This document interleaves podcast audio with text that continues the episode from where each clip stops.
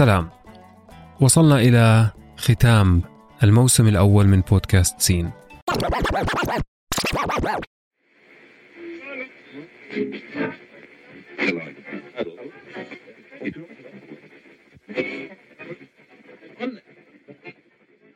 والآن نبدأ معكم الموسم الثاني من بودكاست سين.